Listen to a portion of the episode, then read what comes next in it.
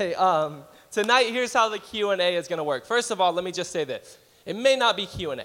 Uh, some of it might be Q&R, more uh, question and response. Yeah. We do not claim to have all the answers, but I promise you this, we will respond, even if the response is, uh, like, I might, we might not know the answer, but what we can commit to is even if there's a question that comes about that we don't have the answer to, we will commit to you to journey towards an answer alongside you. And that's one of the funnest things about stuff like this. Um, our hope is that tonight, a sense of curiosity and intrigue and fascination would spark in your heart about God, about um, the mysteries of God, about the, the complexities of the Bible and, and who God is and how Jesus changed the world and about life and relationships, about what mine and Amber's favorite date night is, whatever, like whatever you want to ask tonight, there's a couple ways in which you could do that. First and foremost, we have uh, in front of us a handful of the questions that were submitted in the question box that were really good and I think pertain to everybody.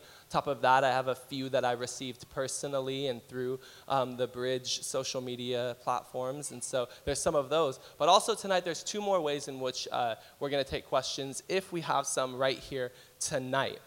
Uh, number one, if you have a question and you're like one of those really cool, really awesome, one of my favorite people in the room, the bold people who are down to say, I literally want to ask my question in front of 200 people right now. Like, if that is you, there's going to be a moment right after we pray where if you have a question like that, uh, we're just going to ask you to stand and you're going to head to the back over to, you see Joey right there. If everyone could look around and say, Hey, Joey. Hey, Joey. Yeah, that's Joey. If you're a guy, you're going to go find Joey and you're going to um, throw your question out to him. If you are a girl, uh, you're going to go see Josie. Everyone say, Hey, Josie. Hey, Josie. You're going to go see Josie if you're a girl and uh, throw your question out to her. Um, if it's a question, it's, it's a mixed crowd. We have everything from sixth grade to seniors and some young adult leaders and stuff like that. And so um, they're just going to kind of help in um, differentiating whether or not this is a question that should be asked to everybody or if it's better to be in a one on one setting. So if you are one of those awesome people that like, yes, give me a microphone. I will introduce myself. I will talk in front of and ask my question. I love you, like you're my favorite. Um, go see them right after we pray. Um, but maybe you're not that type of person.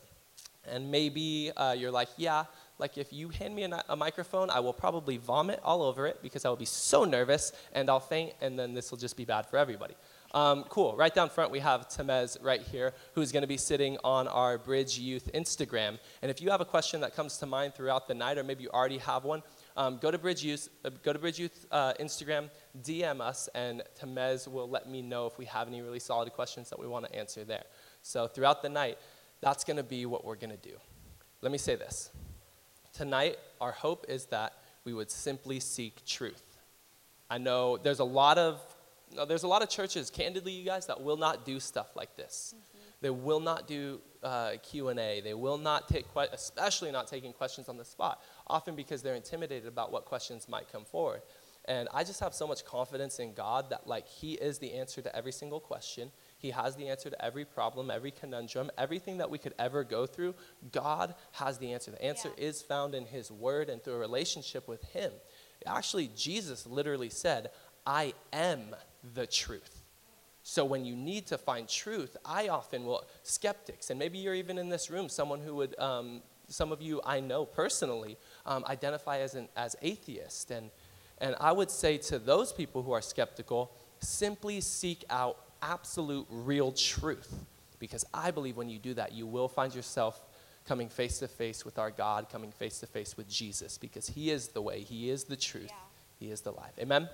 Amen. Cool. Hey, let's pray, and then we'll get into this. God, thank you so much for who you are. God, thank you that um, thank you that you're in this place. And God, I pray that tonight would be fun. I pray that we'd have a good time uh, asking questions. And God, I pray that each and every one of us would know that it's okay to ask questions.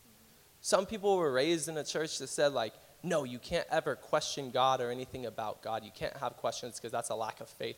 God, I pray, get that out of us, God. There's spots in the word where people literally questioned you and, and even kind of pressed you on some things, God. And, and you almost love it, it seemingly, God, it seemed like you loved that interaction and you even egged it on. I think of, of Abraham and the times he did that with you, God. And, and even Moses questioning you, asking you, well, well if you're going to send me to the Egyptians, tell me what's your name? And God, I pray that tonight, that whatever questions we have, we'd bring them to you. I pray for open hearts and open minds. God, I pray for anyone who might, um, who might take offense at any response that may be given. God, give us grace to just um, respond in love and, God, to respond with respect and with honor because every single person deserves that. God, I pray that absolute truth would be attained tonight. And God, while the Raiders are on the bye week this week, help them figure something out. Good Lord. So stressed, God. I'm getting gray hairs because people are talking trash on my man Derek Carr. God, would you strengthen him and his arm and his heart and his mind and help him to stop throwing so many interceptions? Help him to know that I love him personally. Maybe he'll watch this podcast, God. I don't know. Do what only you can do. In Jesus' name. Everybody said, Amen. We've been struggling, y'all. All right, get comfy. Lay on back. Hey, if you have a question right now that you're already thinking of, we're going to get to a question, but you can head to the back. You can find Joey. You could find uh, Josie. Um, maybe you want to submit your question via social media, via social media. Um, go ahead and DM um, Bridge Youth, Bridge YTH underscore, and we'll get to that. All right, the first question I wanted to get to was a really cool one.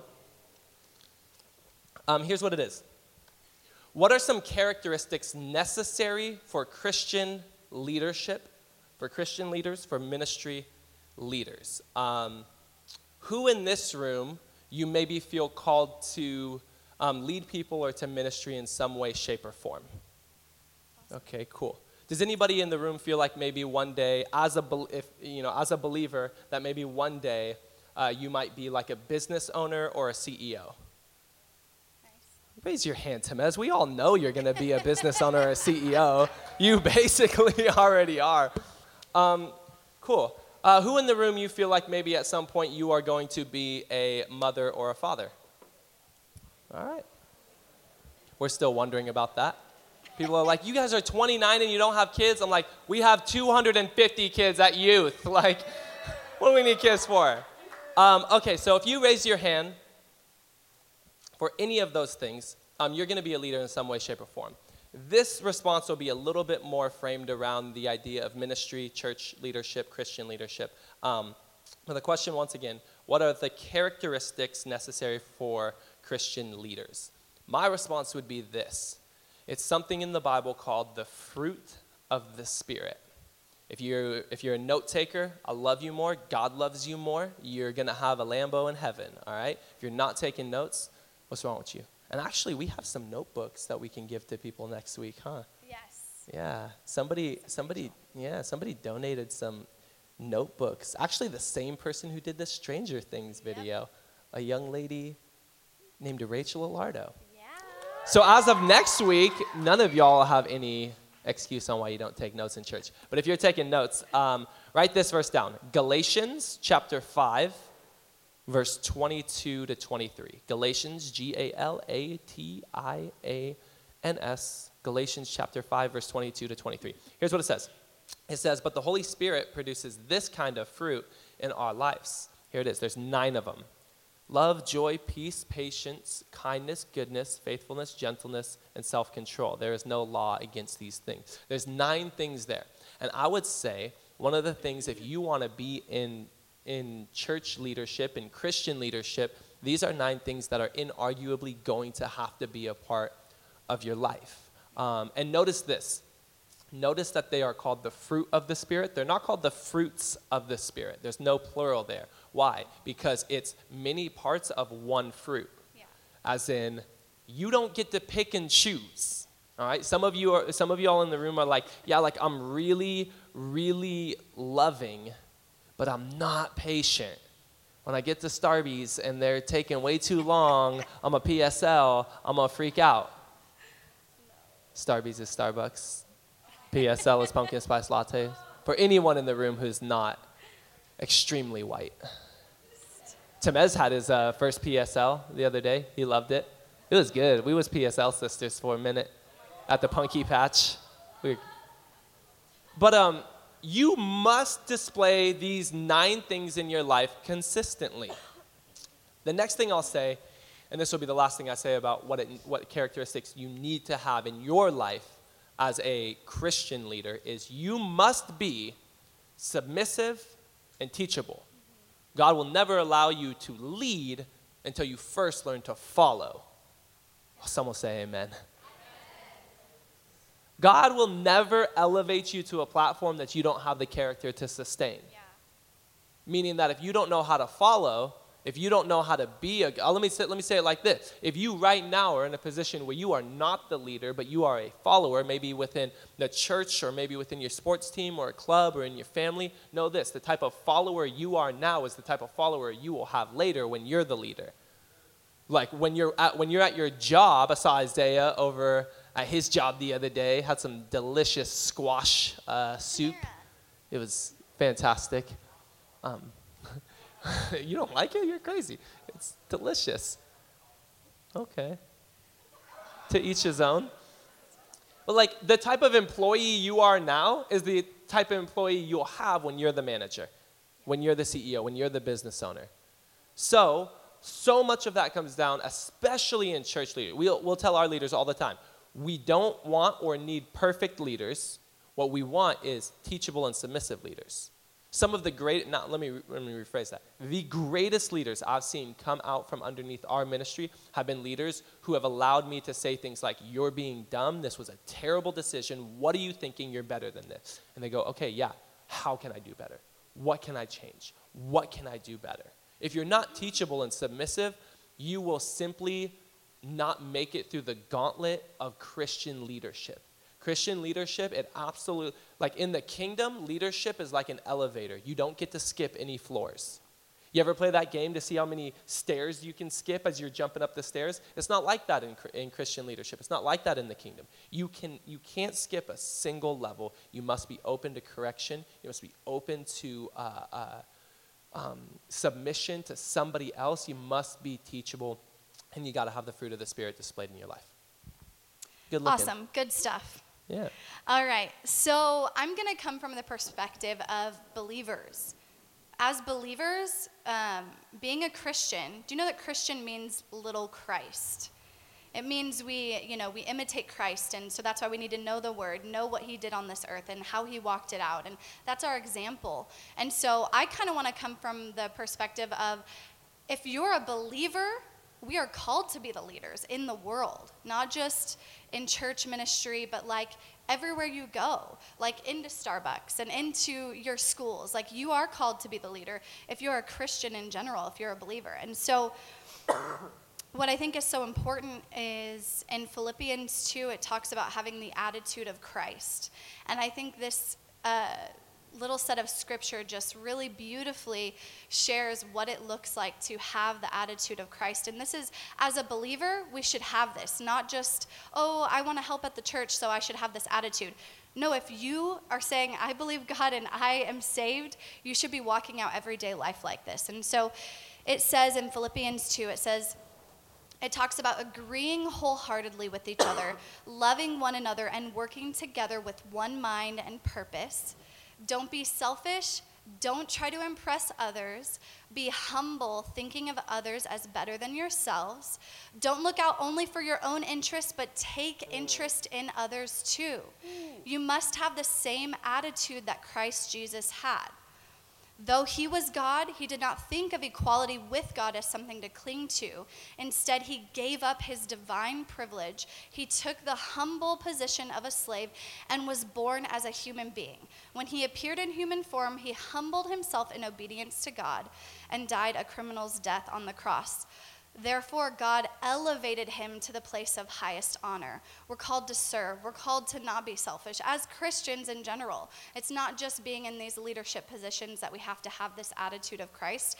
As a believer, we need to begin to walk that out. And it's a journey. Like, don't feel overwhelmed. Yeah. You know, we're going to even at 29, I'm still walking out a lot of selfish things that I do and a lot of attitudes that I have that are not of Christ. And so don't beat yourself up, but have progression. We talk about that a lot here. And I think at Bridge Youth, we are about progression um, as a believer. It's not about perfection, it's about just progressing each day and doing better the next and learning and growing and being open.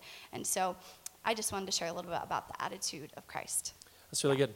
Hey, I think we have some. It looks like quite a bit of questions. We in the do. back We have there. a nice Janelle, little who do we line. got there? So we have Austin Alexander. Man, so cool. He has two first names. Let's go. Right? Wow. He's in the sixth grade, and here's his question.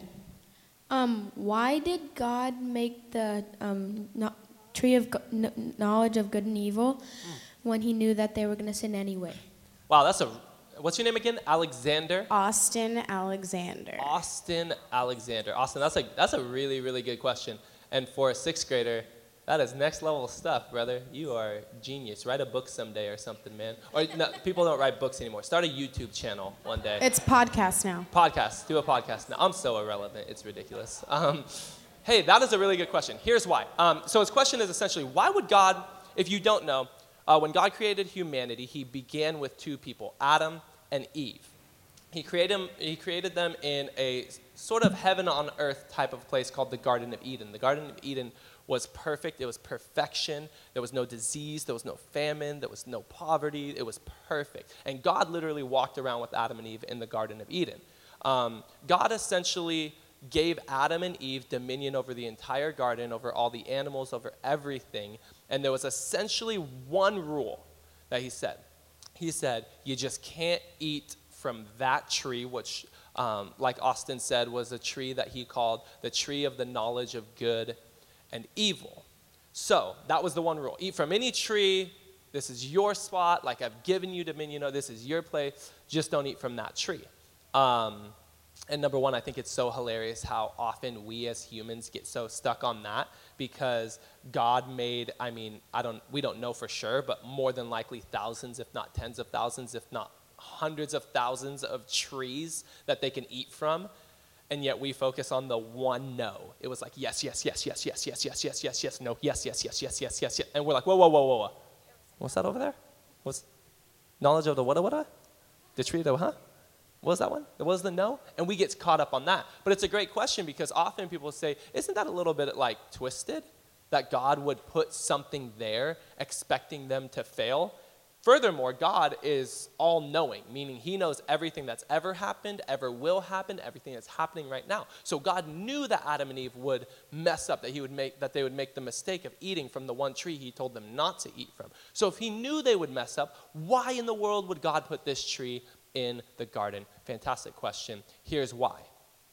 God is utterly obsessed with the concept, in fact, He created it, the concept called free will at the very center and essence of real, true, genuine love is free will. Forced love is not love at all. In fact, forced love often will get you sent to jail. Right? So, so God, so obsessed with real, genuine love, knew this it would not be real love if there was not another option. Let me break it down like this. Imagine if after youth tonight I said, hey, everybody, um, we're to go.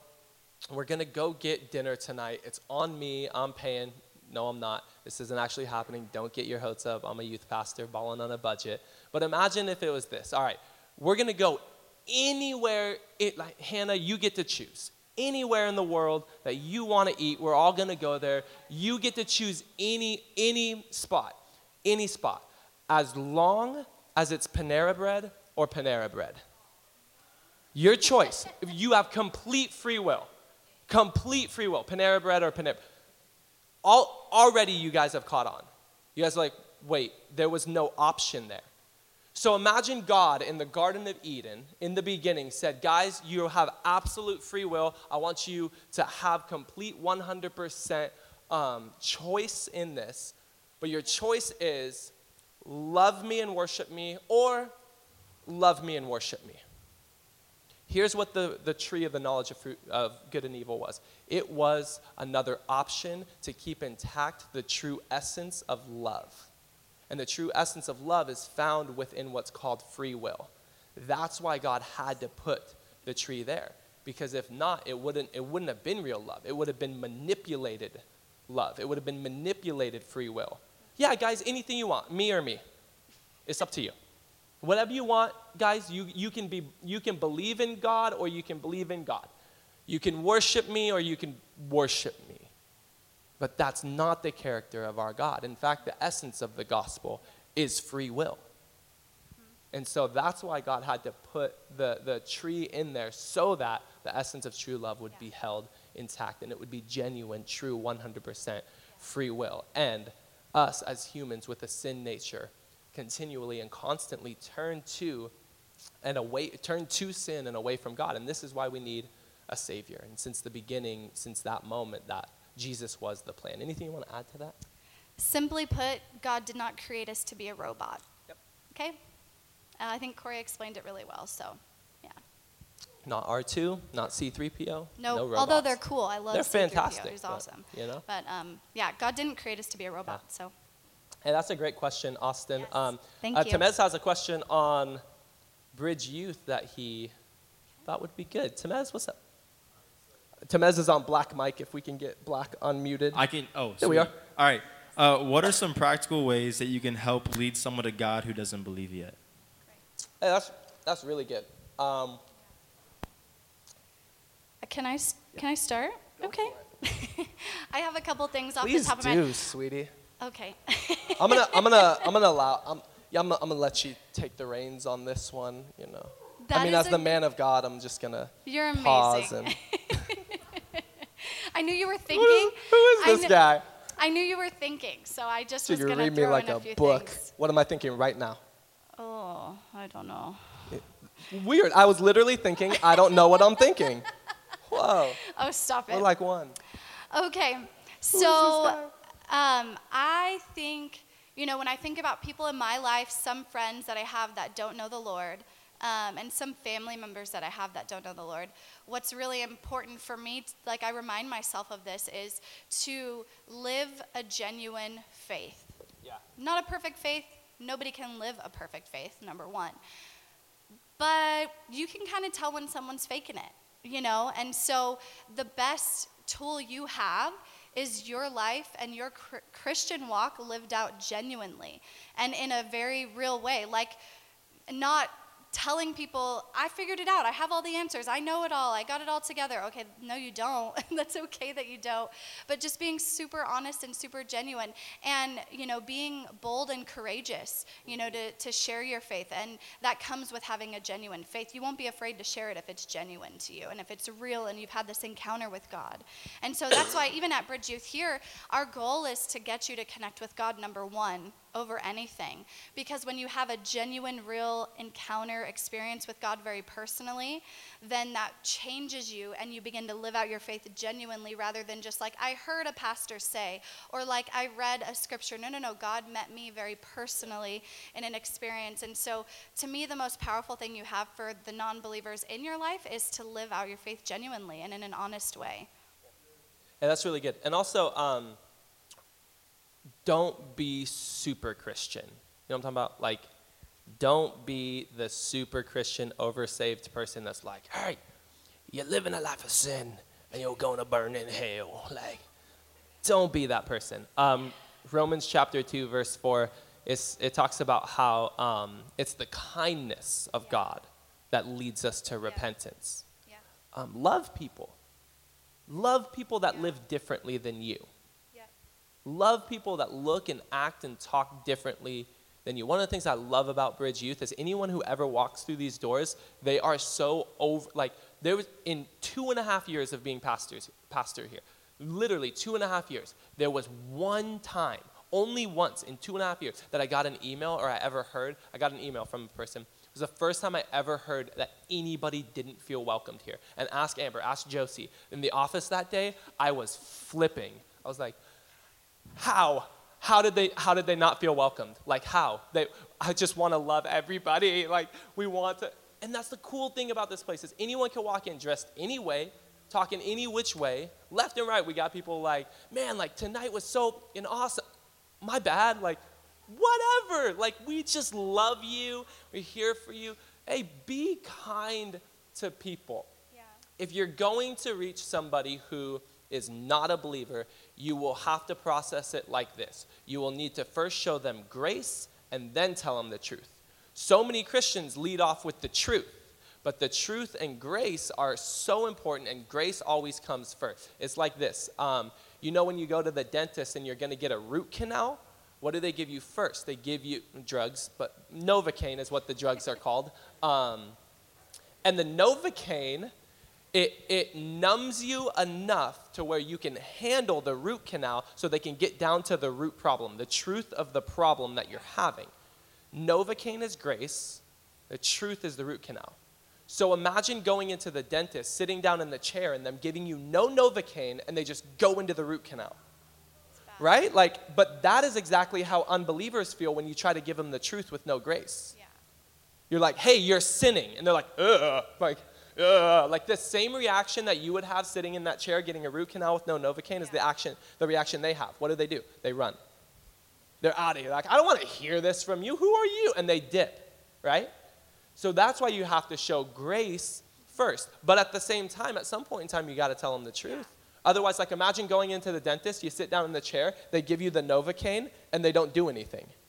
Like that dentist is a drug dealer. Like, don't go back. They're just giving you drugs. Like, so, and we get this in a moment with Jesus where he comes up on a scene where a prostitute is about to be executed because that was the punishment for prostitution in that day. And actually, it's religious leaders that are about to kill her. They're going to kill her by throwing stones at her, throwing rocks at her until she dies. Then they pull Jesus in on it. They say, hey, this woman was caught in the very act of adultery, which is hilarious because, hey, uh, religious leaders, how did you catch her in the very act?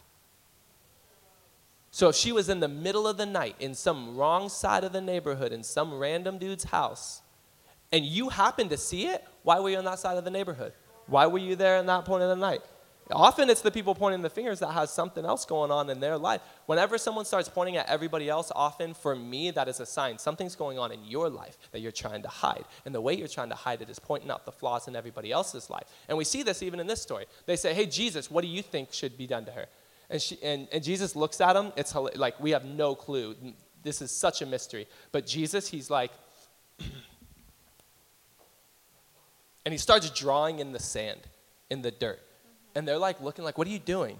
And then Jesus gets up and he says, um, so anyone who's never sinned, go ahead, throw the first stone. And he gets back down and he starts writing out more stuff. We have no clue. Maybe he was playing tic tac toe before tic tac toe was even invented. And they're like, what is that stuff? This is crazy. Like, I don't know. Like, nobody knows. But whatever he wrote, it caused the religious leader to drop their rocks and walk away, oldest to youngest. Interesting that they went oldest to youngest. What I think, and many scholars think, is Jesus was actually writing out the sins of the religious leaders. And the reason they left oldest to youngest because the older ones had a longer list of sins. And as he was writing them down, he was like, "Oh man, he's going to get to mine. Like I need to get out of here before he writes down that I did this last week." And so, after this, Jesus gets rid of all of them, goes over to the prostitute. And here's the thing, the prostitute was actually guilty. There's no doubt about that. So wait, Jesus defends prostitutes. Yeah, like, uh, just sit on that theological conundrum for a second. And then he goes up to her and says, Hey, hey, get up off the floor. Um, where are your accusers? And she's like, They're gone. He's like, Who's condemned you? And she goes, Nobody. He says, Okay, well, then neither do I condemn you. Grace. He defended her. Do you defend people or do you point the finger too? When people go, Oh, she's a skank, yeah, she is. Hmm. Or do you say, Hey, don't talk to her about that? She's a person. Yeah. You defend people for? That's grace. And then Jesus gives her the truth. He, he says, Then neither do I condemn you. Go sin no more. Yeah. You got to give grace and truth. Yep. And then in that process, just outlast them. Yep. Because they'll go, some of them will go back to partying, some of them will be years and years and years and years and years and years. And you could give up on them. But don't, just outlast them because one day they're going to come to you and be like, You have seemingly had the answer the whole time. So that's what I would say. Janelle, we got another question? Who we got back there? Hello. Hi. Hello. My mic was off for a moment. Sorry about that. Um, we have Geneva back here with a sick tie dye shirt. She is in the seventh grade, and here's her question. Um, so I was wondering, so, yeah, whatever.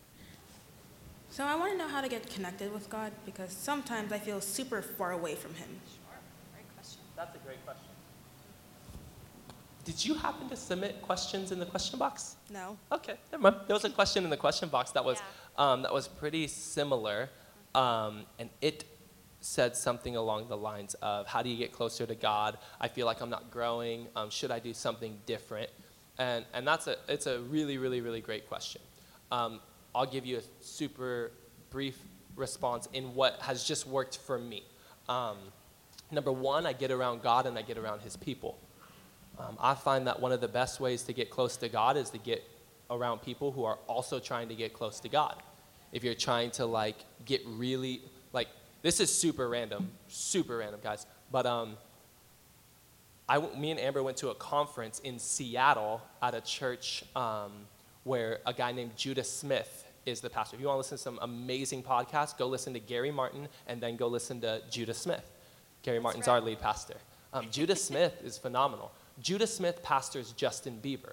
We went to his church, um, to Judah's church for this conference, and 10 rows in front of us was Justin Bieber worshiping the Reckless Love. I'm not going to lie, I was fan, fanboying it just a little bit, okay? Um, like, Judah knows Justin. We ended up going to Judah's church, getting close to Judah, because we know his youth pastor, Kramer. Um, and then what happened? We ended up getting close to Justin friggin' Bieber. If you want to get close to God, get around people who are already close to God, and you'll find yourself getting closer to God. Here's some practical things really quick. Number one, pray. Pray as much as you can.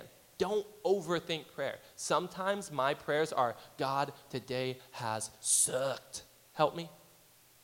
That's some, sometimes it's, it's God, like, I need you today. Sometimes it's just God, you're so good. I love you so much. You, you're my best friend. I don't know what I would do without you. Pray. Uh, number two, read your Bible. Number three, um, I would say, aside from community and stuff and getting around God's people, listen to some podcasts. Find some preachers that you really like. Um, and I think that those things will definitely help strengthen your faith and get you closer to God.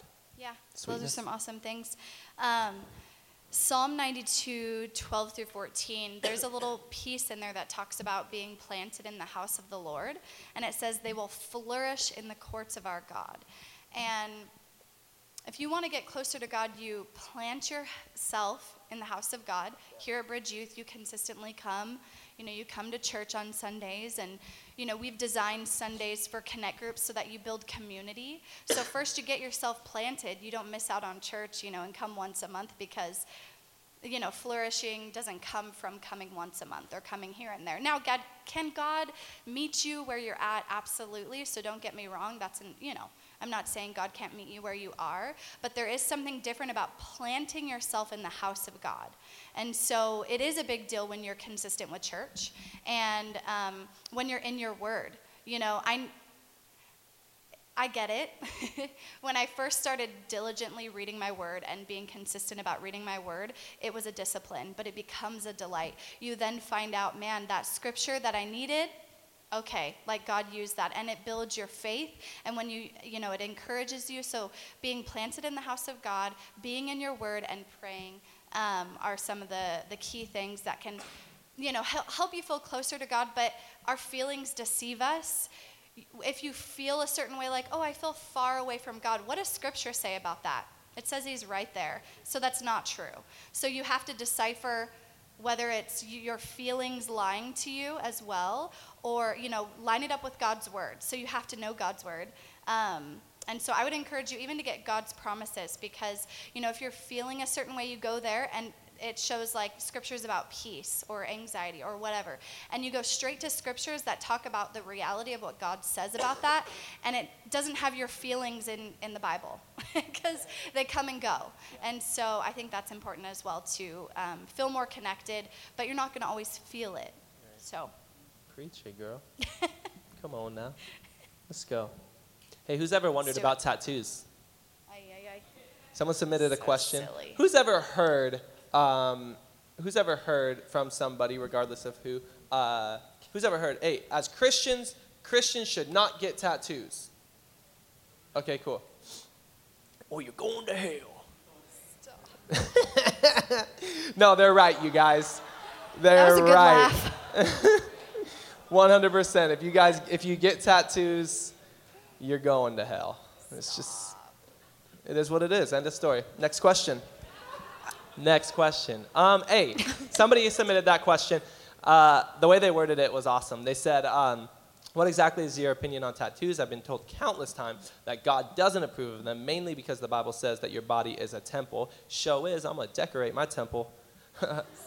of the Holy Spirit, and you shouldn't mark up the temple, knowing many people at the bridge have tattoos. I'm assuming they're all good, but what's your reasoning? Um, there's one spot, really, there's only one spot in the whole Bible where we get the idea that you shouldn't get tattoos. It's in Leviticus chapter 19, verse 28. Here's what it says Do not cut your bodies for the dead or put tattoo marks on yourselves. I am the Lord. Seems pretty straightforward, right? Now, here's what people do they take Leviticus chapter 19, verse 28, they pull that and say, Yeah, I don't like tattoos, so huh, right there, like without context. You could take, I mean, look at the news. Like people do it all the time. They just take things out of context, and I mean, no context equals complete confusion. Here's what's going on here God is actually giving his people, the Israelites, uh, he's giving them a set of rules and boundaries around some things. And what's really, I mean, look in the verse before, uh, verse 27. Do not cut the, uh, the hair at the sides of your head or clip the edges of your beard. Tyler, I agree with this one. Wherever you're at, Bailey, don't, don't trim your beard, brother. It's beautiful. But um, yeah, so just ask next time someone says, oh, yeah, uh, Christians shouldn't get tattoos, ask them, you ever cut your hair?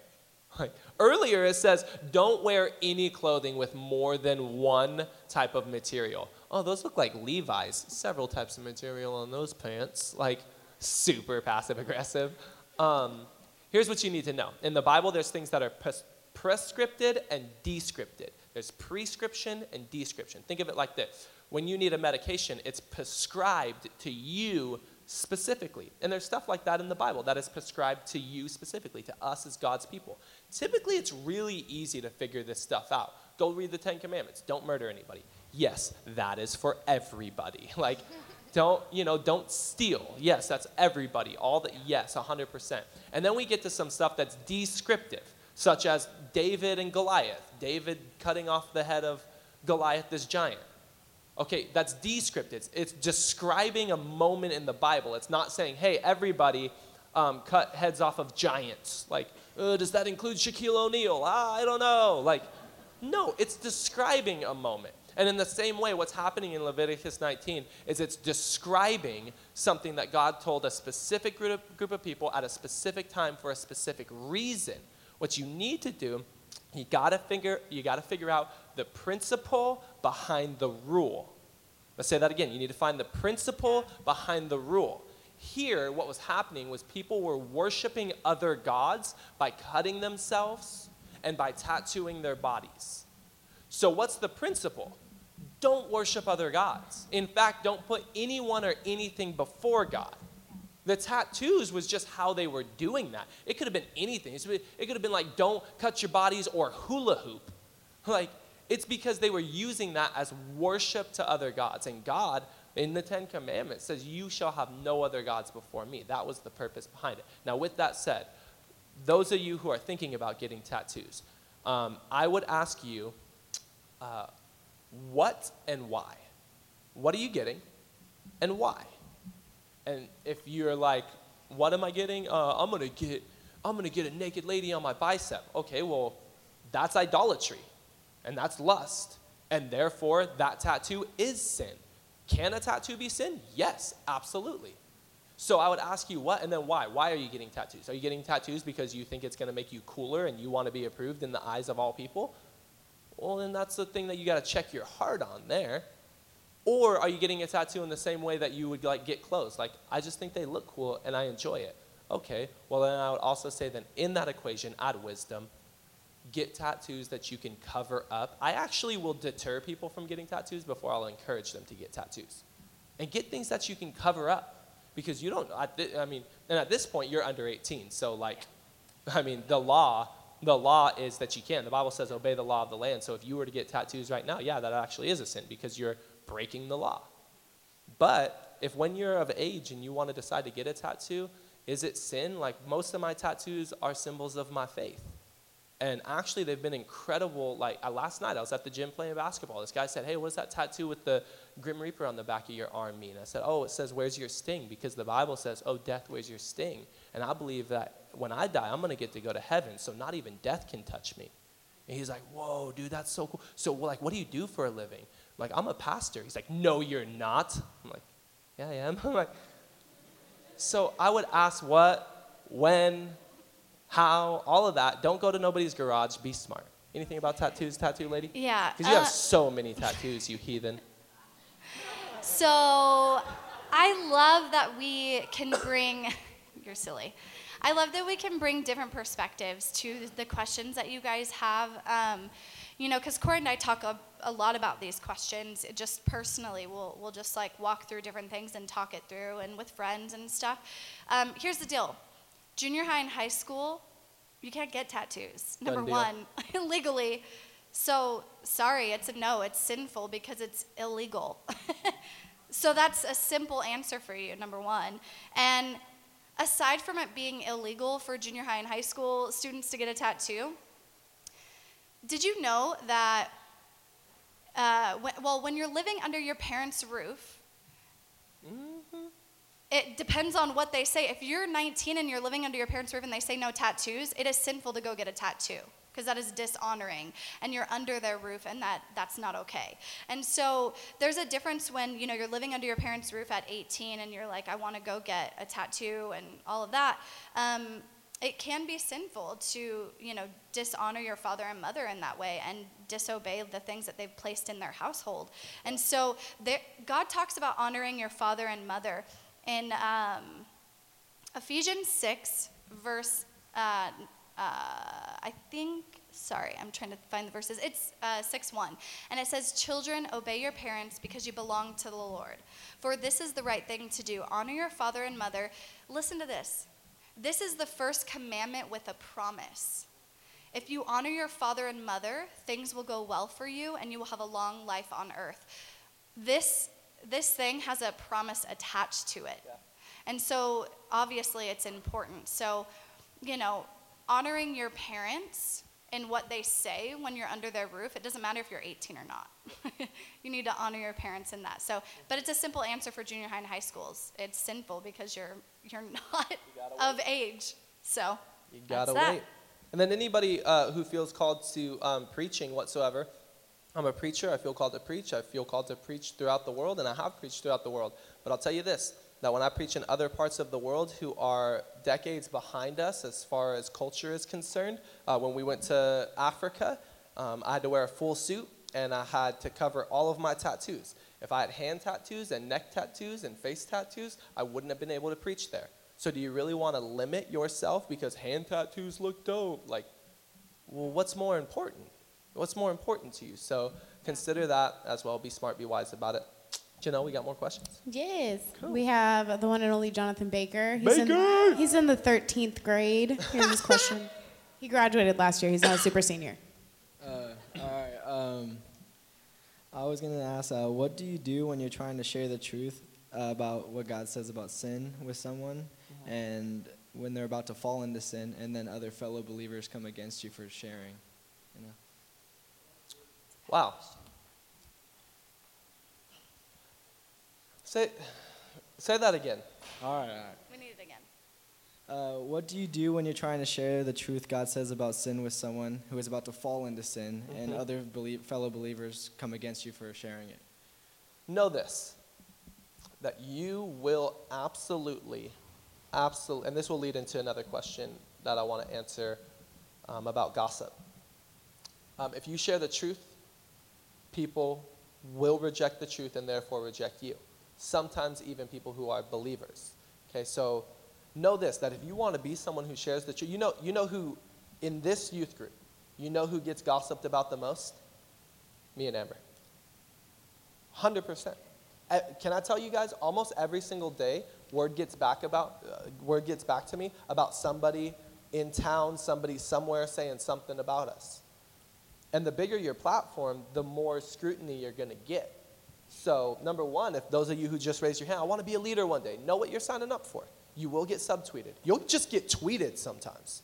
Like, you will have people talking behind your back. You got to take it with a grain of salt. And you got to have the confidence to say, I know what the Word of God says. I know I'm going about this in a way that God would call me to do it. I'm not being judgmental. I'm not being arrogant. This has nothing to do with me. It's because I love you. The Bible says, share the truth in love.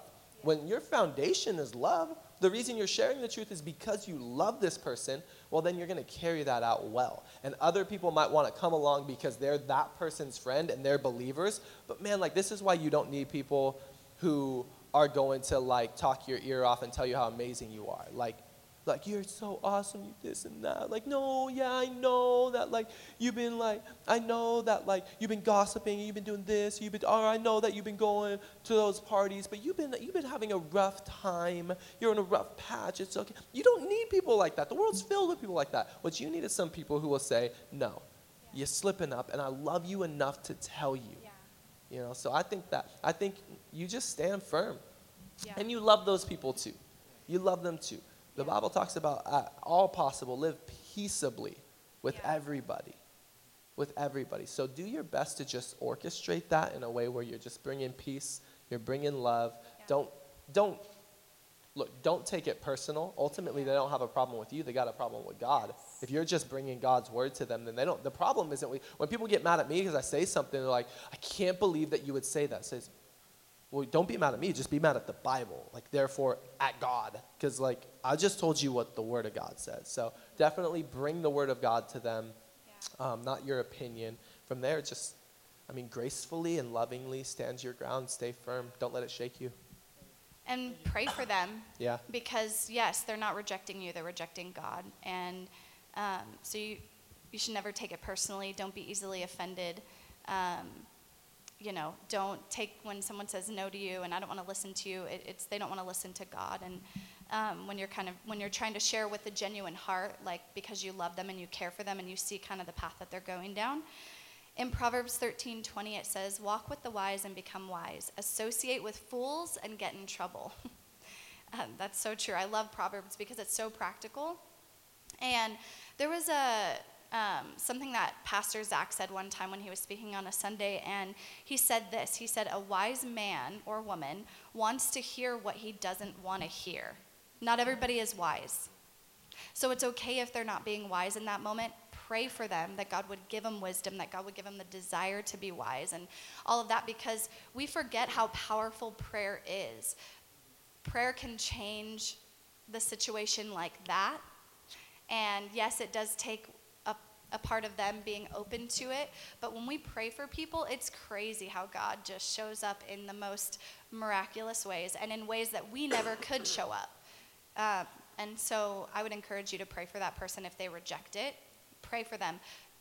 And if you're and if you're like, ah, whatever about pray, prayer, then you need to like get into scripture about how powerful prayer is and test God in it. Like say, God, I'm gonna pray and I'm gonna believe you and, and I promise you, you will see him move when you begin to pray. Hey, great question, Baker. Uh, it's going to lead into a question I really wanted to hit. Um, it was this um, How have you seen the enemy attack the church and ministry the most? How have we seen the enemy attack the church and ministry the most? My quick answer gossip. Gossip. Uh, Abraham Lincoln was quoted by saying, America will never be destroyed from the outside. If we lose our freedoms, it will be because we have destroyed ourselves from within. And it's the same way with the church. Can I tell you, like, the majority of the issues that we see and that we deal with, um, it's not people from the outside, really. It comes from the inside. And I love that we just don't have a culture of gossip and there's not a ton of people, but even in every community, in every church, in every place, there are people who struggle with it. Get this. This is, this is crazy, this verse. Write this verse down. Proverbs 6, Proverbs 6, verse 16 to 19. Listen how this thing starts. There are six things the Lord hates. Like, you're like, wait, I thought God didn't hate anyone or anything. God doesn't hate anyone, but God hates some things.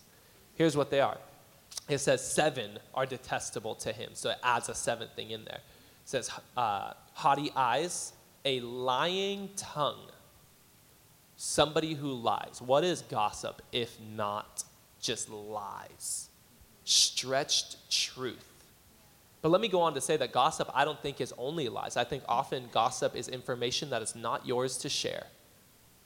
It goes on, it says, uh, hands that shed innocent blood. Wait, wait, gossip and murder was just found back to back in a Bible verse about things God hates. It goes on, it says, uh, a heart that devises wicked schemes. What is gossip and spreading rumors if not someone scheming?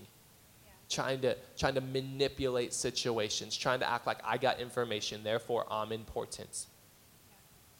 You're not important if you got information, okay? Those of you who those of you who walk around thinking like I got this gossip, this juicy news, like I am important. No, like we all have Google, like we all have information. You're not special. Like cut it out. Gossip doesn't mean that you have the upper hand on anyone, or the fact that you know something that somebody doesn't. It's just wicked schemes, feet that rush into evil. Now, listen to this a false witness who pours out lies, and a person who stirs up conflict in what? In the community. That's gossip right there. That stuff is God. I mean, you find hints of gossip multiple times in a scripture that talks about there's six things that God hates. Get this. This is how much God hates gossip. He included it in the Ten Commandments. The second to last, the ninth commandment is, You shall not bear false witness. Meaning, you're not to walk around and say something about people that ain't true. It's the ninth commandment. That's how important it was to God. Can I tell you, you know, you know, as the pastors of this community, um, you know what causes us the most, uh, the greatest challenge? Gossip. Often, gossip happens when somebody says something about someone else in the community, and then Bridge Youth or the Bridge's name is dragged into it. And when that happens, I'll just say, like, number one, if you're going to talk about someone in our community, we're going to have an issue with that. Number two, if you're going to talk about our community, we, we're going to have an issue with that. I think that, like, if that's something you struggle with, hey, look, nobody's perfect, but get that in check. Because I'll tell you this it's the biggest way that I've seen the enemy attack the church. That and technical difficulties when, like, the projectors don't want to work and the music does anything you want to add, babe? Yeah, that's great. Um, yeah, it really is the biggest thing that becomes a distraction in average youth, really, and in any youth group, I think, and any church in general. Um, and in James, I love the book of James because it's in your face, and I, I like it because it's practical and it's in your face, and it kind of like, I feel like I keep getting punched by James because I'm like, oh, oh, oh, I'm terrible at that, you know, whatever. But it helps us grow when we realize the things we struggle with, you know, and so I love James for that. And James 1:26 says, "If you claim to be religious but don't control your tongue, you're only fooling yourself and your religion is worthless." It hurts. And trust me, here's the deal. I remember struggling with this, especially as a young girl in high school, junior high. I struggled with this. It was nice to be like, Did you hear? Did you see? Like, I can't believe she did that. You know, I was a part of some of those conversations, and I had to learn real quick that that's not the kind of young lady that I wanted to be and not the woman I wanted to grow into. So it's okay if you struggle with it and it's not perfect, nobody is, but work on it, figure it out because that's not the type of people we are we are here at Bridge Youth. That's not the kind of person we are. We're not going to be known for gossip. We're not, not going to be known for tearing people down. And I want to encourage you with this. So what's the opposite? What how should we be talking? In Ephesians 4:29 it says, "Let everything you say be good and helpful." So that your words will be an encouragement to those who hear them. That's the kind of people we are here at Bridge Youth. uh, a really quick practical step for those of you who just heard this and said, okay, all right, I want to get away from gossiping. How? Here's how. Um, when people try to bring gossip to you, um, if someone said, if, if, if anyone would ever try to say anything about one of my best friends, David, um, they come to me, hey, did you know that David blah, blah, blah, blah, blah? First of all, I'd, be, I'd just assume that they were wrong because I know and love David. Um, but two, I, I'm like, wow, oh, really? Okay, I'll tell David problem solved. You know, people if, if, if, if people ever come to me, man, like, I don't know, I think I think Pastor was off in that part of the message. He shouldn't have said this and this. Like, wow, I'll make sure to go tell Pastor right now. And you know what happens? People that just want to complain to you and gossip to you, they'll stop. Yeah. Because they're like, oh my gosh, like they're just gonna go tell them. And that honest, God honest, that's what I do. If someone wants to tell something to me about, why? Because if you got an issue with someone, take it to the source. Cut out the middleman. What do you want? If you want resolution, you'll just take it to them. If you want to stir up conflict, then you're going to gossip to other people. Hey, I want to do a couple more questions, so we're going to try to speed round a couple of these. Um, I think I see Jake back there. Hey, great job on that spoken word piece, man. That was so good. Jake, what's your question, man? Wait? Oh, I lost it. Uh, my question is, how do you get through a season of like busyness where you just feel like you can't find a moment to breathe? Hey, that's really good. Um, yeah, the world is speeding up. We're only we're only getting faster. School days are getting longer for you guys. Uh, honestly, it's ridiculous. I think um, if you're in a club or sports, it makes life even worse. And I'll tell you this: once you turn 18 and you head to college and you head to the the military, you head to the workforce, life will only speed up. Um, let me say this: we kind of try to stay away from using the word busy. Yeah. Um, here's why: we all have 24 hours in the day. If, if when I meet people who are always like, I've been like, "Hey, how you been?" Oh, so busy. Uh, just super, super busy.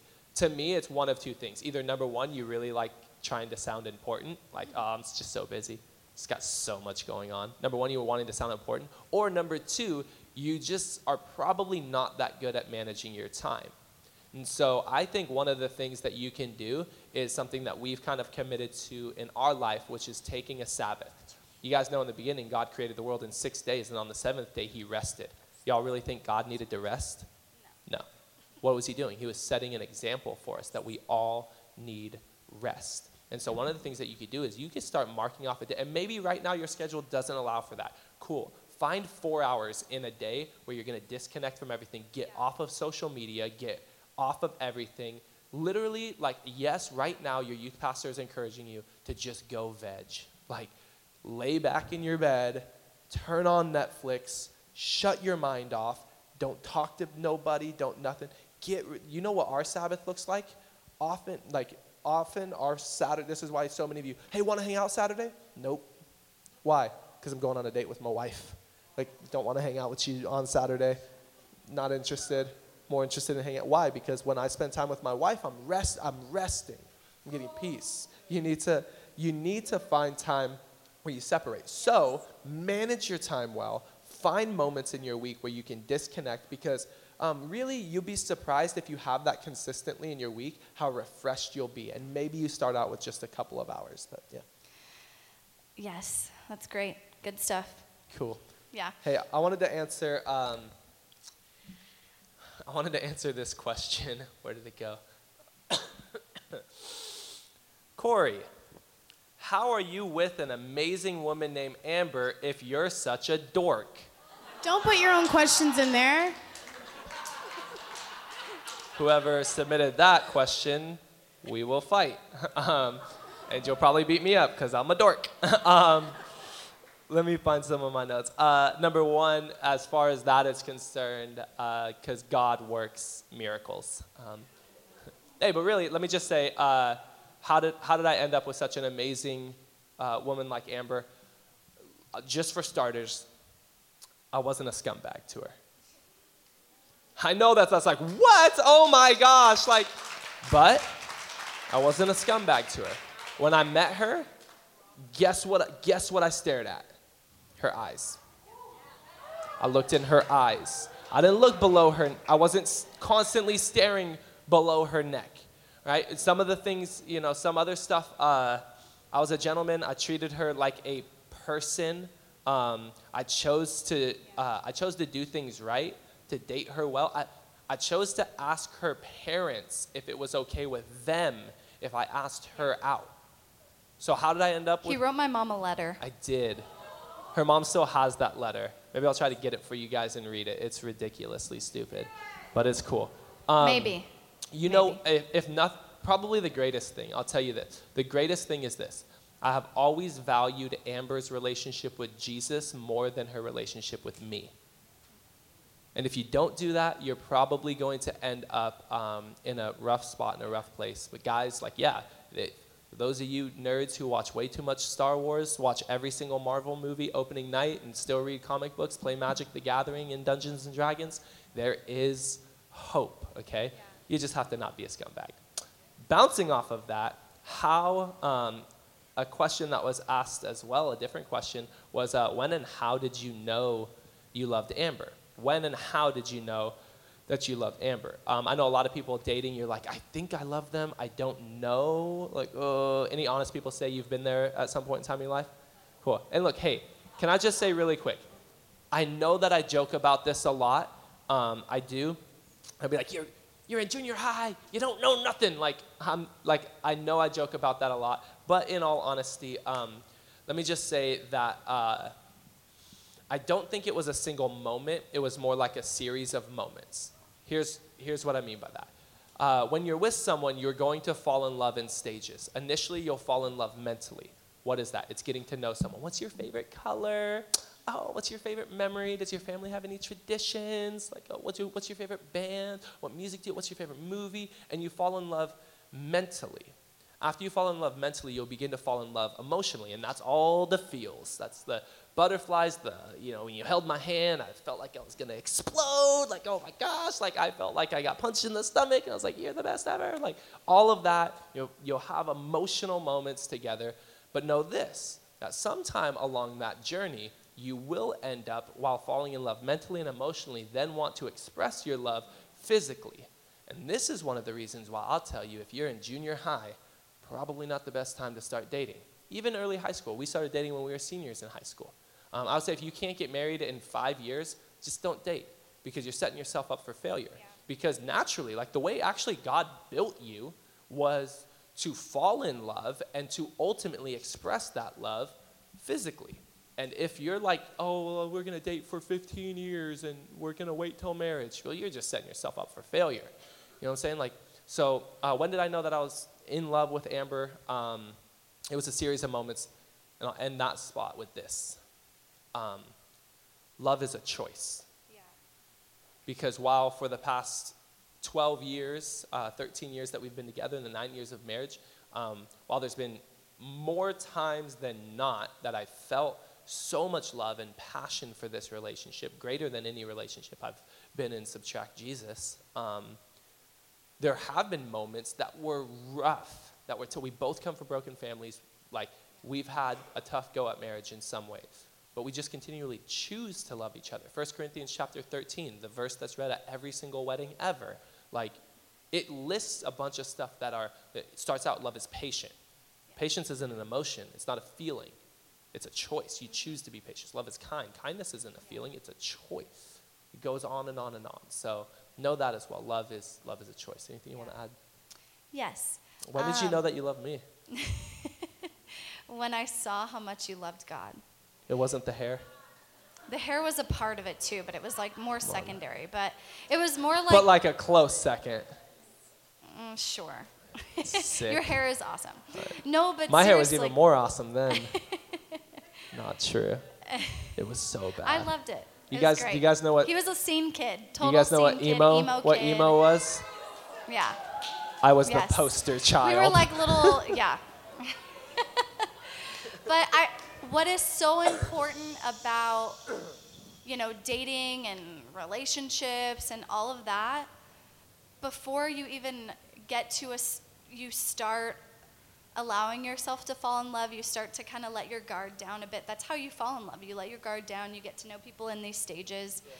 Um, before you even go there, allow God's love to be perfected in you personally.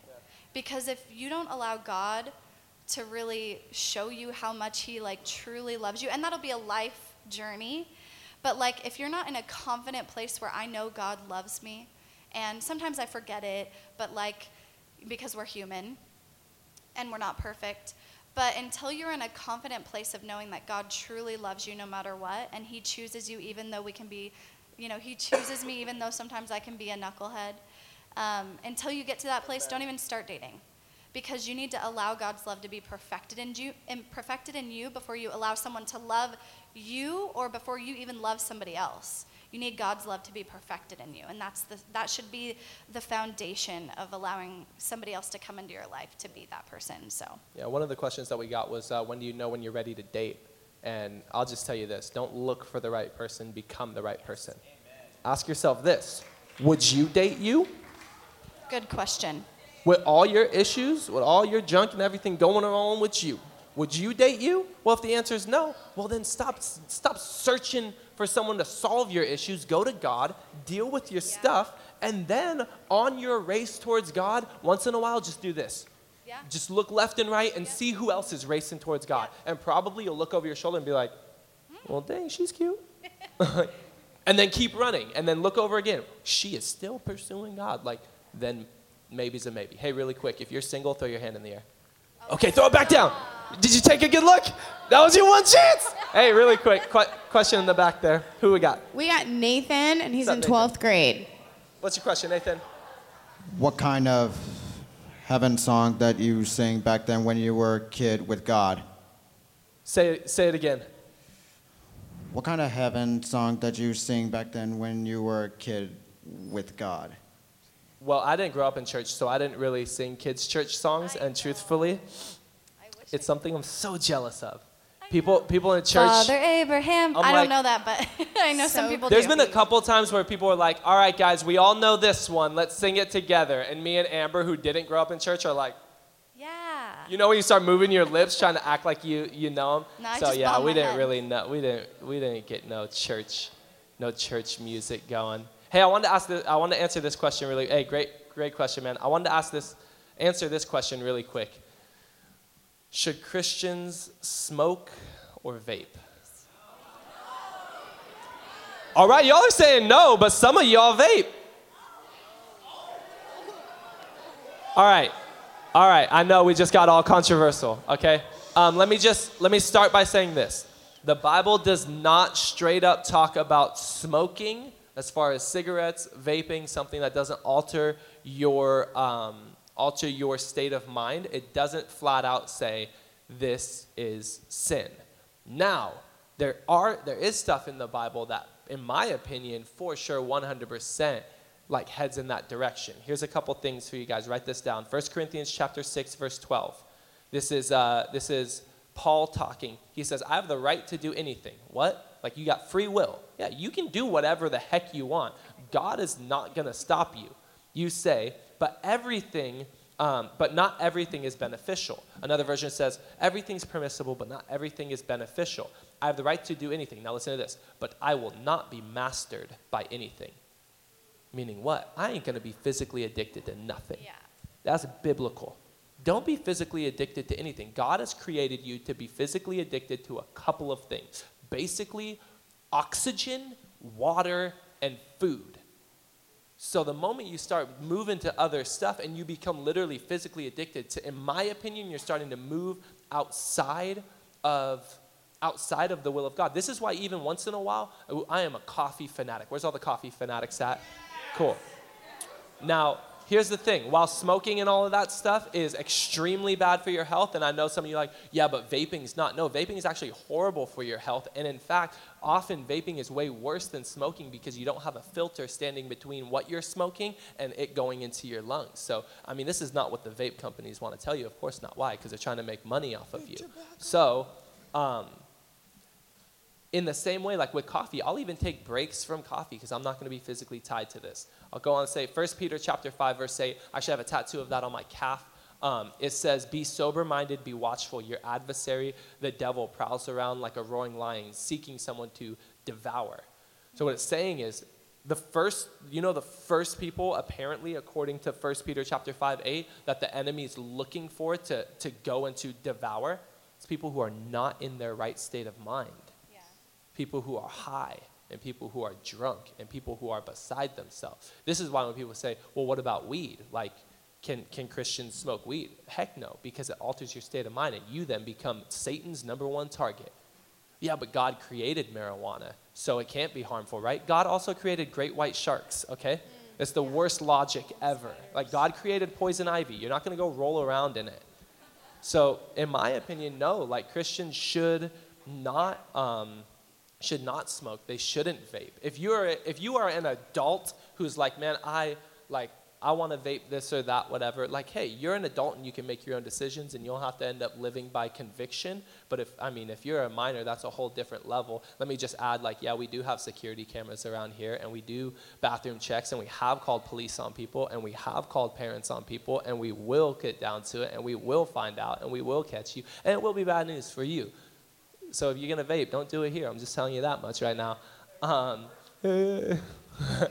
What's the which verse? one? Oh, uh, first, First Peter five verse eight. First Peter five verse eight. First Corinthians six twelve. You're like, but you guys vape right there. No, that's haze. It's a different story back there. Those are, um, man. I would also say, uh, why? Why? What's your why behind it? You're like, I want to vape. Why? For most people, you know why. Same reason why I started smoking when I first started smoking. You just want to look cool. And what is at the core of wanting to look cool? You want the approval of people. Don't live for the approval of people. Why? Because you'll go to crazy extents then. You will literally destroy your body for the approval of people. Live for the approval of God. It will shift your entire life. Anything you want to add, babe? No, you said it all. Are you sure? Yep. I had to talk you out of vaping, like so. Stop. That's a lie. It's a total These- lie. These are the jokes, people. Ah, these are the jokes, people. Um, who, Matt? We're We gonna got- we're gonna try to tackle it. How many how many do we plays have waiting back there? Four. Four, we can- including Matt.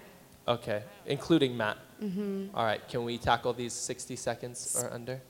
That's a question sure. for me, not you. That's for you. I know. Oh, me? Be condescent, not No, you. sorry. oh, I was like, yeah, Me. I don't know. Be facetious You're the me. pastor. I'm scared. My Matt, what's your question? My question is, uh, what's the best way to find your calling or anything? Just because like I struggle with that a lot and stuff. How, how can you find your calling? That's great. Um, pray for confirmation. Put yourself in constant situations where you're in atmospheres of faith.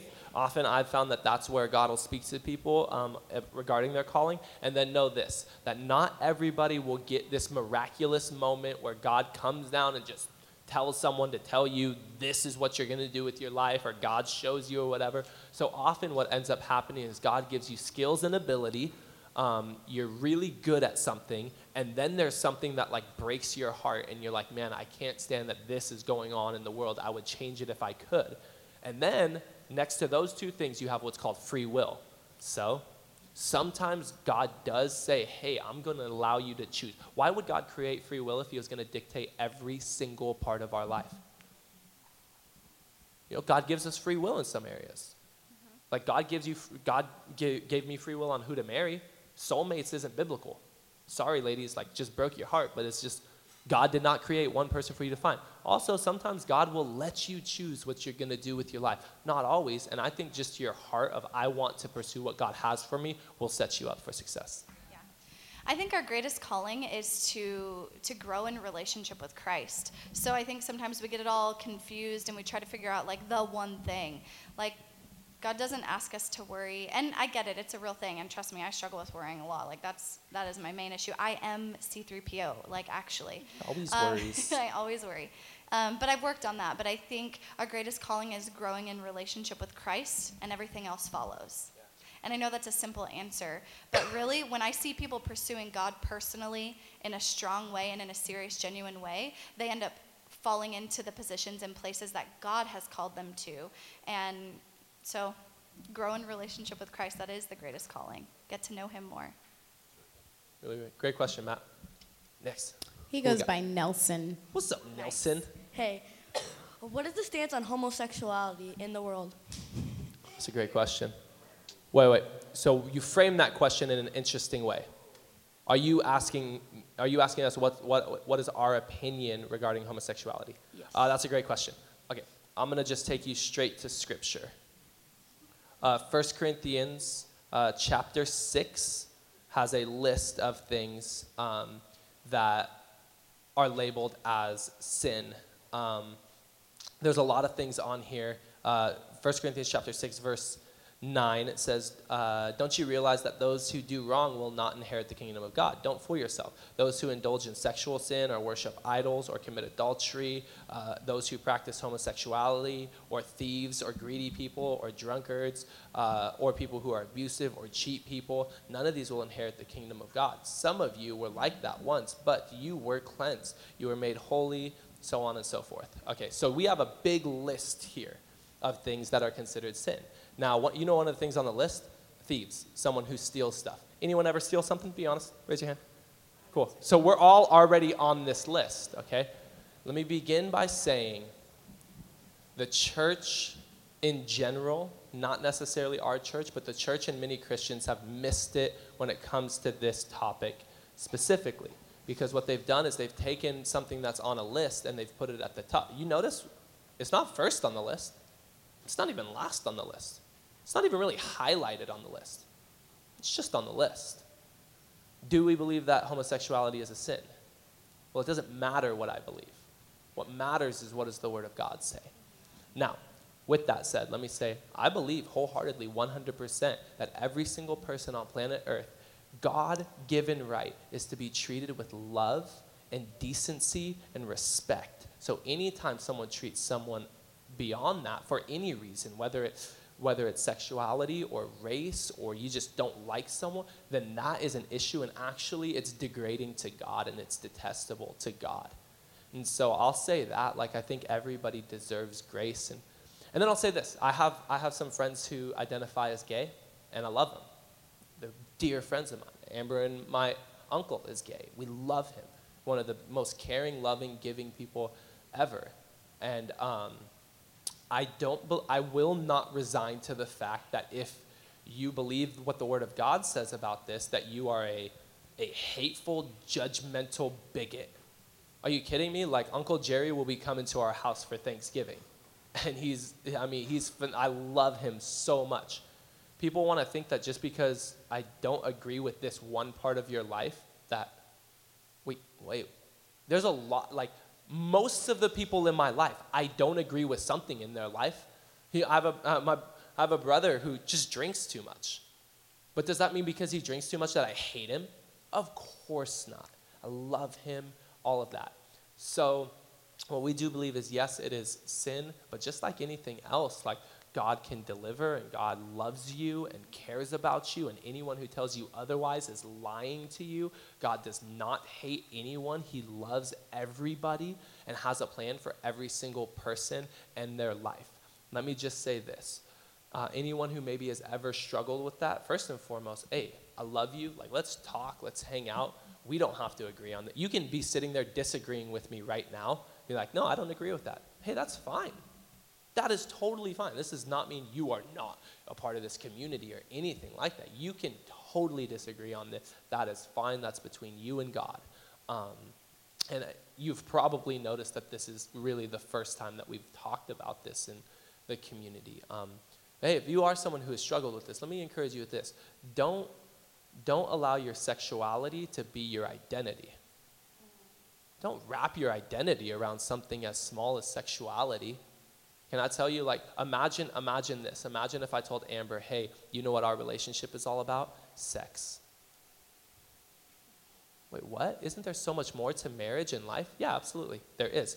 And our relationship is not defined by one part of our life, right? And so my identity isn't that. Imagine that I would never walk up to you, shake your hand, and say, hey, my name's Corey. I'm a heterosexual. Why? Because that's not a very big part of my identity. My identity is found in Christ. Allow Christ to identify you. And then if that's something that you identify as and you're saying like, hey, like I don't agree with you, again, that's fine. Love you, I'm here for you. I will, if anyone ever gives you a hard time about your sexuality, come find me, come talk to me, come talk to Amber. And I promise you this, we will be the first ones to stand next to you and say, hey, we are not going to stand for this. We are not cool with this. We're not okay with this. Every single person on planet Earth deserves decency and respect and love. And anyone who doesn't give people that is just not from God. So hopefully, anybody in the room who maybe you or someone you know or love um, identifies in that way, um, hopefully you hear our heart and the sensitivity and the grace and the love that we have um, for that. So, yeah. We good? Love you guys. Love you guys so much. I think is the last one. I don't want to end there, but is this the last one? We have two technically. Okay, we'll we'll end here depending on the question. Okay. Is this, Will Smith? It sure is. What's up, Will Smith? Why do you think that the world accepts things that shouldn't be accepted? Um, because we live in a world where people are obsessed with convenience. People will sit in the drive-through for 20 minutes because they don't want to get out of their car. When if they went inside, it would take five minutes. And so, uh, we live in a world that is obsessed with convenience. So, I think that that's one reason. Yeah. Cool. We have one more question. It's Beware Quincy. of convenience. What's up, Quincy? End out our night with a good one. If it's not good, come up with a good one right now. It's going to be good. How do you know if God's talk, or trying to talk to you? That's a great question. How do you know? This is a good place to, uh, to, to end out. Carlos, could you, where, if you're still here, Carlos, could you play keys for us? Make this one sound really, uh, there you are, Carlos. Yeah, give it up for Carlos. Playing bass and keys. How do you know if God's talking to you? That's a great question. I'll narrow it down to this um, God often talks to me in three ways. Number one, through his word. Um, people who say, well, God's not talking to me. Well, no, you're probably just not reading your Bible. Well, he, uh, how, do you, how do I hear God's words? Well, he wrote thousands of them in a book to you. So go read his word. Through God's people, often God will talk to me through mentors, a pastors, um, Christian friends, stuff like that. And then the last thing is God talks to me through what's called the Holy Spirit, which is how God interacts with us. And the way God speaks to me personally um, through his Holy Spirit is through peace. He'll give me an overwhelming sense of peace about something. And the best way I could describe it is if I'm like going in a direction, I'm like, God, is this direction the way you want me to go? If I don't have peace, it feels like uh, tension almost. Like, you guys know when you just kind of, I'm the least anxious person on the planet, but you know when you feel like that anxiety about, man, something's just not right here. Well, that's the Holy Spirit talking to you. And then when you turn in the right direction, you're like, man, like I feel, I feel peace. That's the Holy. That's how God's talking talk to me most often, uh, through His Word, through His people, and through His Holy Spirit. Yep. That's it. Simply put, that's it. Cool. Hey, if tonight there was anything that was said that you have uh, bigger questions about, you want to talk about, obviously we talked about a couple of controversial things, and I think that your guys' generation who really doesn't deal with fake, like you guys don't do well with fake, and I love that about your gen- generation. If you want anything, you want genuine, and I think that that's so powerful. If there's anything that was said tonight that you want to go deeper into a conversation, um, come, talk to me and Amber. Um, know this when it comes to stuff like this and just about any conversation. Um, I will I will not have one-on-one conversations with a female. I will pull my wife into it mainly because, ladies, I just don't understand you. I don't get you. I don't understand. You know who does? My wife. Why? Because she was a teenage girl once. I was never a teenage girl, so I don't get it. So know that tonight, if you do want to talk to me, fantastic. If you're a lady, I'm gonna pull a lady into the conversation. Um, and Amber, if you're a guy, she's gonna pull a guy into the conversation. That's just how we do things around here. Um, but if there's anything that was said that you're like, man, like, I just want to know more about that. I want to go deeper into a conversation. Some of this deserves a lot more time. Some of these questions we could have talked all night about. Go find a leader. Go talk to them. Go go have a discussion. Not all the leaders will have all the answers, but man, we'll walk we'll walk some of this out with you. Know this, if you're in this room, we love you. If you're in this room, God loves you. God loves people outside of this room as well, but maybe you a little bit extra because you're here. Um, and He has a plan for your life. And here's what I feel right now I feel like some of you guys have been going through life, and there's been a part of you that has been interested in God, you've been um, intrigued, and you've kind of wanted, honestly, like a relationship with God. You've wanted to know Him more. But what you thought was, I need to have these questions answered before I go to God. And tonight, you're kind of understanding that you can actually just bring your questions to God. And so, what I want to do before we leave is just give anybody an opportunity to get into a relationship with God and to bring Him all the questions, all the struggles, all the junk. Because guess what? God loves you exactly how you are, exactly where you're at. He loves you so much. He's got a plan for your life. This is how much He loves you that He sent His Son to die on a cross for your sins. That's how much God loves you. And so, if you're here tonight and maybe you have been like, man, I have so many questions, tonight's your chance to come to God with your questions and say, man, on a journey with you, God, I know a lot of these are going to get answered. Some of them won't. There's some things this side of heaven that we'll never know. But the best way that you can live out your life is like this God, here's the pen of my life. would you write my story?